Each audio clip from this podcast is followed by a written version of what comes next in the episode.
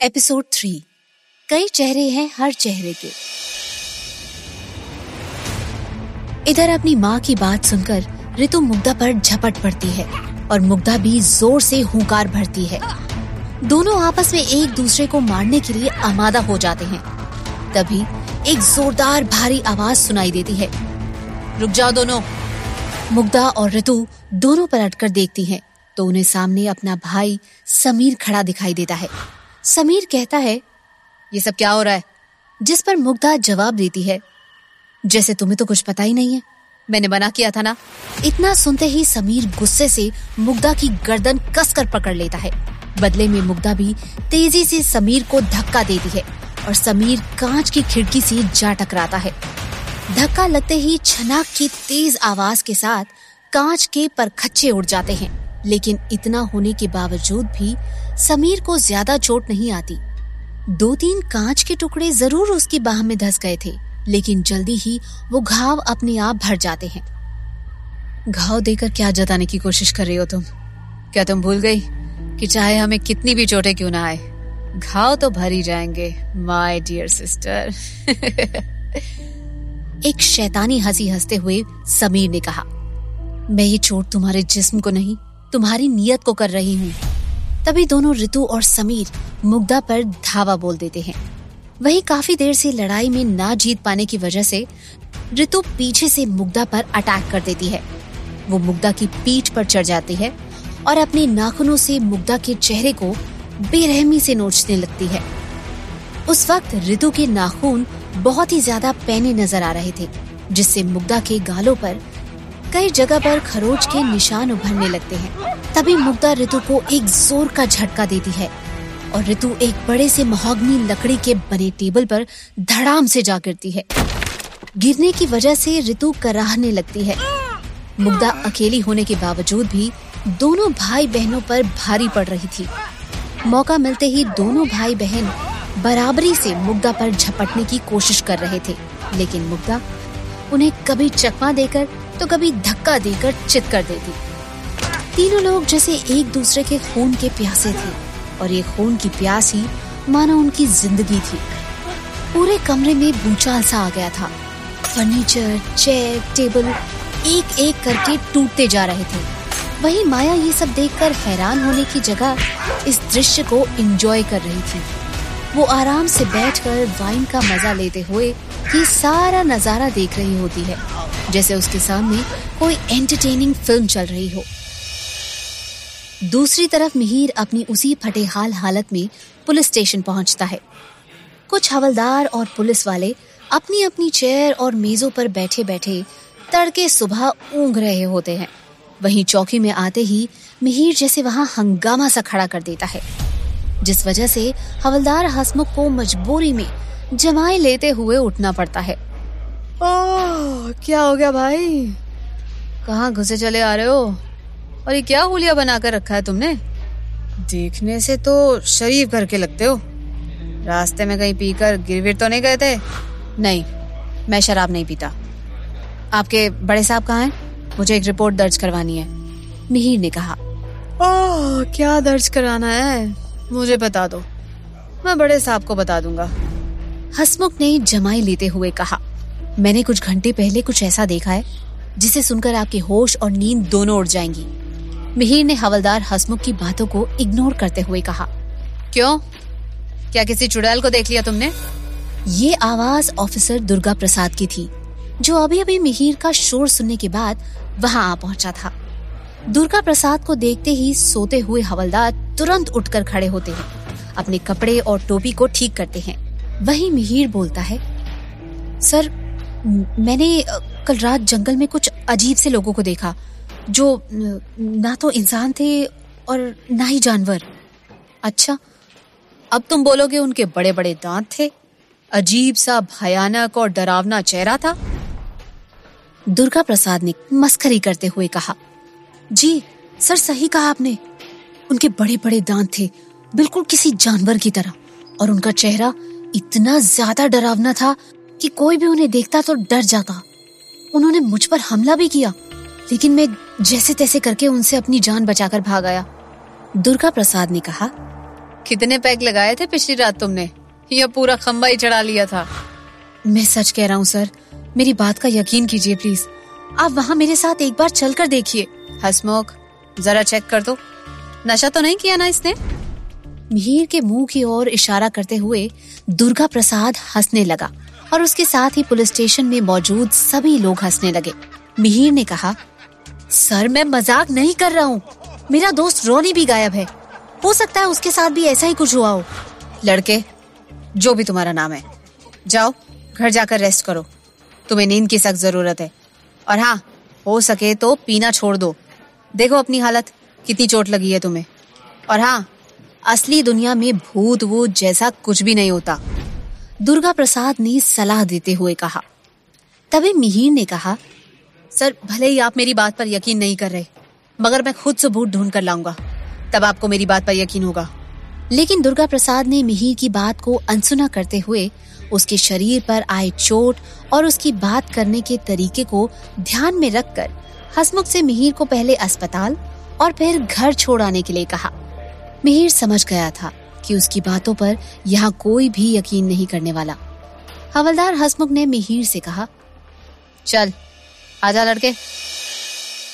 वहीं दूसरी तरफ़ ओल्ड विला के बाहर कुछ ऐसा हो रहा था, जिसकी किसी को कानो कान कोई खबर नहीं थी।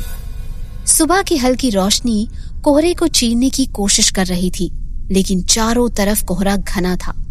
हर ओर मरघट जैसे सूनेपन का एहसास हो रहा था। उस सन्नाटे के बीच चमकादड़ इधर से उधर उड़ते जा रहे थे। कहीं कहीं किसी सूखे पेड़ के कोटर में उल्लुओं का बसेरा था, जो जब तब अपनी डरावनी आवाज़ से माहौल की शांति को भंग करने की साजिश कर रहे थे। इसी बीच एक व्हाइट विंटेज कार धीमी रफ्तार से चलती हुई ओल्ड विला के गेट से एंटर होती है और आगे बढ़ने लगती है। ड्राइवर की सीट पर महँगे लिबास में एक आदमी बैठा होता है, जो शक्लो सूरत से नौजवान लगता है। लेकिन उसकी असली उम्र उसकी शक्ल पर नहीं लिखी, क्योंकि वो आदमी जानता है कि अपनी इस जवानी को बरकरार रखने के लिए उसने कितनों की ज़िंदगी चुराई है। यह आदमी कोई और नहीं, मिस्टर पृथ्वीराज शर्मा है। कार से निकलकर मिस्टर शर्मा ने नौकर को कार की चाबी दे दी। कार की चाबी मिलते ही नौकर समझ गया कि उसे आगे क्या करना है। वो अपनी ड्यूटी बखूबी जानता है, क्योंकि उसके साहब हर हफ़्ते ये काम उसके जिम्मे सौंपते हैं, जो बिना किसी सवाल के वो कर डालता है। व्हाइट विंटेज कार के बोनट पर लाल रंग के कुछ धब्बे नज़र आ रहे थे, जो कोहरे की वजह से कुछ धुंधले से दिख रहे थे। लेकिन इससे ये नहीं छिप सकता था कि वो दरअसल में किस चीज़ के धब्बे हैं। नौकर ने डिक्की खोलकर उसमें से एक भारी सा मटमैला बोरा बाहर निकाला। मटमैले बोरे पर कई जगह खून के गाढ़े धब्बे नज़र आ रहे थे। हट्टा कट्टा होने के बावजूद भी नौकर को वो धब्बेदार बोरा उठाने में थोड़ी मशक्कत करनी पड़ रही थी। बोरा उठाते ही नौकर के कपड़ों पर भी खून की लकीरें बनती जा रही थी, लेकिन इससे उसे कोई फ़र्क नहीं पड़ रहा था, क्योंकि उसे इन सब की आदत पड़ चुकी थी, कई बार ये सब करने की वजह से। कोर्ट यार्ड में पहुंचकर बोरे को एक तरफ़ रखकर नौकर एक जंग लगे फाफड़े से ज़मीन पर गड्ढा खोदने लगा। बोरे से खून लगातार रिस रहा था। गाढ़ा, लाल खून।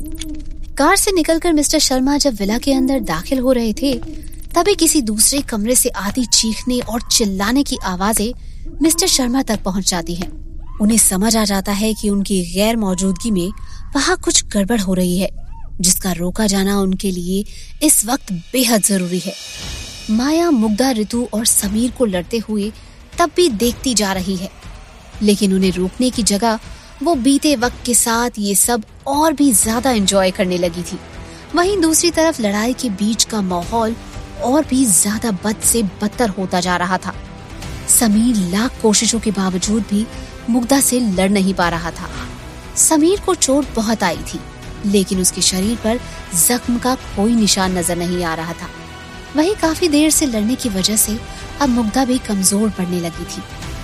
न जाने कब मुग्धा दोनों भाई बहनों के बीच घिर गई और इसी बात का मौका उठाकर दोनों ने उसे दबोच लिया। मुग्धा की हालत बिगड़ने लगती है, लेकिन फ़र्क तो उन्हें पड़ता है, जो नतीजों के बारे में सोचते हैं।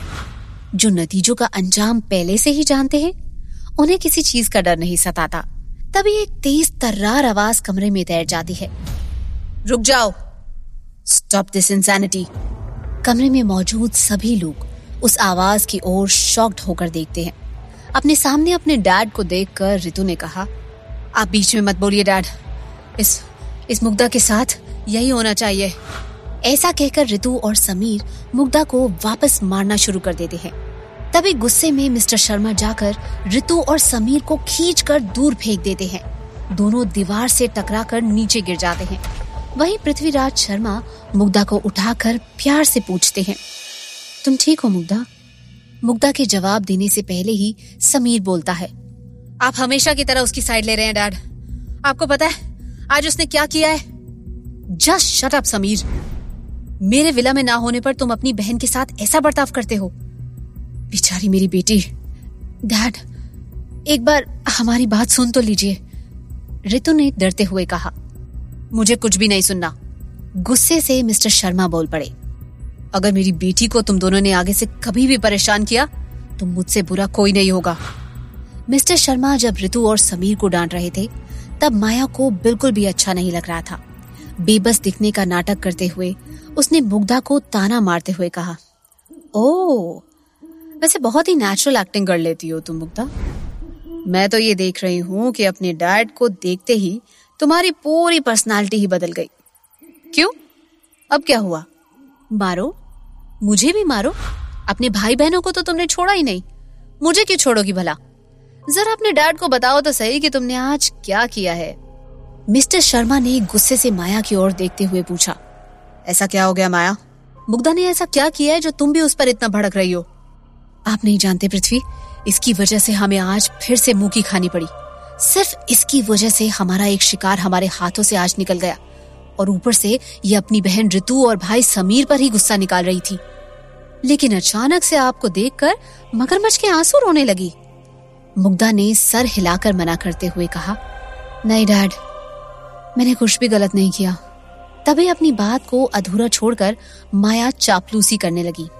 आप ही बताइए अगर यही सब चलता रहा तो हम एक दिन बेहद कमज़ोर पड़ जाएँगे और हमारा ये वंश खत्म हो जाएगा। मैं इससे ये कहना चाहती हूँ कि अगर ये खुद से कोई शिकार नहीं ला सकती है तो कम से कम हमारे मामले में तो टांग ना अड़ाए। मिस्टर शर्मा उस वक्त माया की ओर एक टक देख रहे थे। तभी मुग्धा ने जैसे अपने गुस्से को काबू में करते हुए अपने डैड से कहा, आपने ही मुझसे वादा किया था ना कि आप लोग इंसानों को टारगेट नहीं करेंगे? लेकिन ऐसा लगता है कि आप लोग अपना प्रॉमिस भूल गए। अगर आप लोग अपना प्रॉमिस नहीं रख सकते तो फिर मैं भी देखती हूँ। मेरे रहते हुए आप लोग इंसानों को कैसे अपना शिकार बनाते हैं, ये और उसका इंसानी फितूर। रितु ने अपनी गर्दन पर हाथ फेरते हुए कहा, आज नहीं तो कल तुम्हें भी मजबूरी में आकर हम में ही शामिल होना पड़ेगा। अपनी प्यास मिटाने के लिए तुम्हें भी इंसानों का शिकार करना पड़ेगा। और हाँ मैं भी देखती हूँ। तुम मिहिर को मुझसे कब तक बचाओगी? इट्स माई चैलेंज मुग्धा और ऋतु की आँखें इस बात पर एक दूसरे से टकराती हैं। उधर हवलदार हसमुख की मदद से पुलिस जीप से मिहिर अपने घर पहुँचता है, जहाँ वो अपने रतन मामा के साथ रहता है। मिहिर को ऐसी बुरी हालत में पुलिस जीप से उतरते हुए देखकर रतन को कुछ शक होता है। मिहिर के माँ बाप की मौत के बाद से मिहिर अपने मामा के साथ ही शिमला शहर में पिछले कई सालों से रह रहा है। घर के अंदर आते ही रतन मामा ने उस पर एक के बाद एक कई सारे सवालों की बौछार कर दी। मिहिर, तुम्हें पुलिस की जीप क्यों छोड़ने आई थी? पिछली रात तुम तुम घर क्यों नहीं लौटे? मैंने तुम्हें कितना ढूँढने की कोशिश की। तुम्हारी तुम्हारी ये हालत कैसे हुई? मैंने तुमसे कितनी बार कहा है कि अमावस की रात घर से बाहर मत निकला करो। लेकिन तुम मेरी एक बात नहीं मानते। मैं कितनी बार समझाऊं कि अमावस की रात घर से तुम्हारा बाहर निकलना तुम्हारे लिए ठीक नहीं है। अगर तुम्हें कुछ हो जाता तो मैं क्या करता? मिहिर चुपचाप अपने मामा की बात सुन रहा होता है। तभी रतन मामा पूछते हैं, तुम कुछ बोलते क्यों नहीं? मामा जी, मैं बिल्कुल ठीक हूँ। बस मैं रात को एक फ्रेंड के घर रुक गया था और रास्ते में आते वक्त मेरा एक छोटा सा एक्सीडेंट हो गया। उस पुलिस जीप ने मुझे बस आते वक्त यहाँ तक लिफ्ट दे दी। और कोई बात नहीं है, मामा जी। लेकिन आप मुझे बताइए कि आखिर क्यों मुझे अमावस की रात को आप बाहर नहीं जाने देती? ऐसा क्या रिश्ता है मेरा और अमावस की रात का? रतन मामा के पास कोई जवाब नहीं होता। वो चुप रहते हैं। लेकिन मिहिर बोलता है, मुझे बताइए, मामा जी, आज मैं जानकर रहूँगा इस अमावस की रात का रहस्य।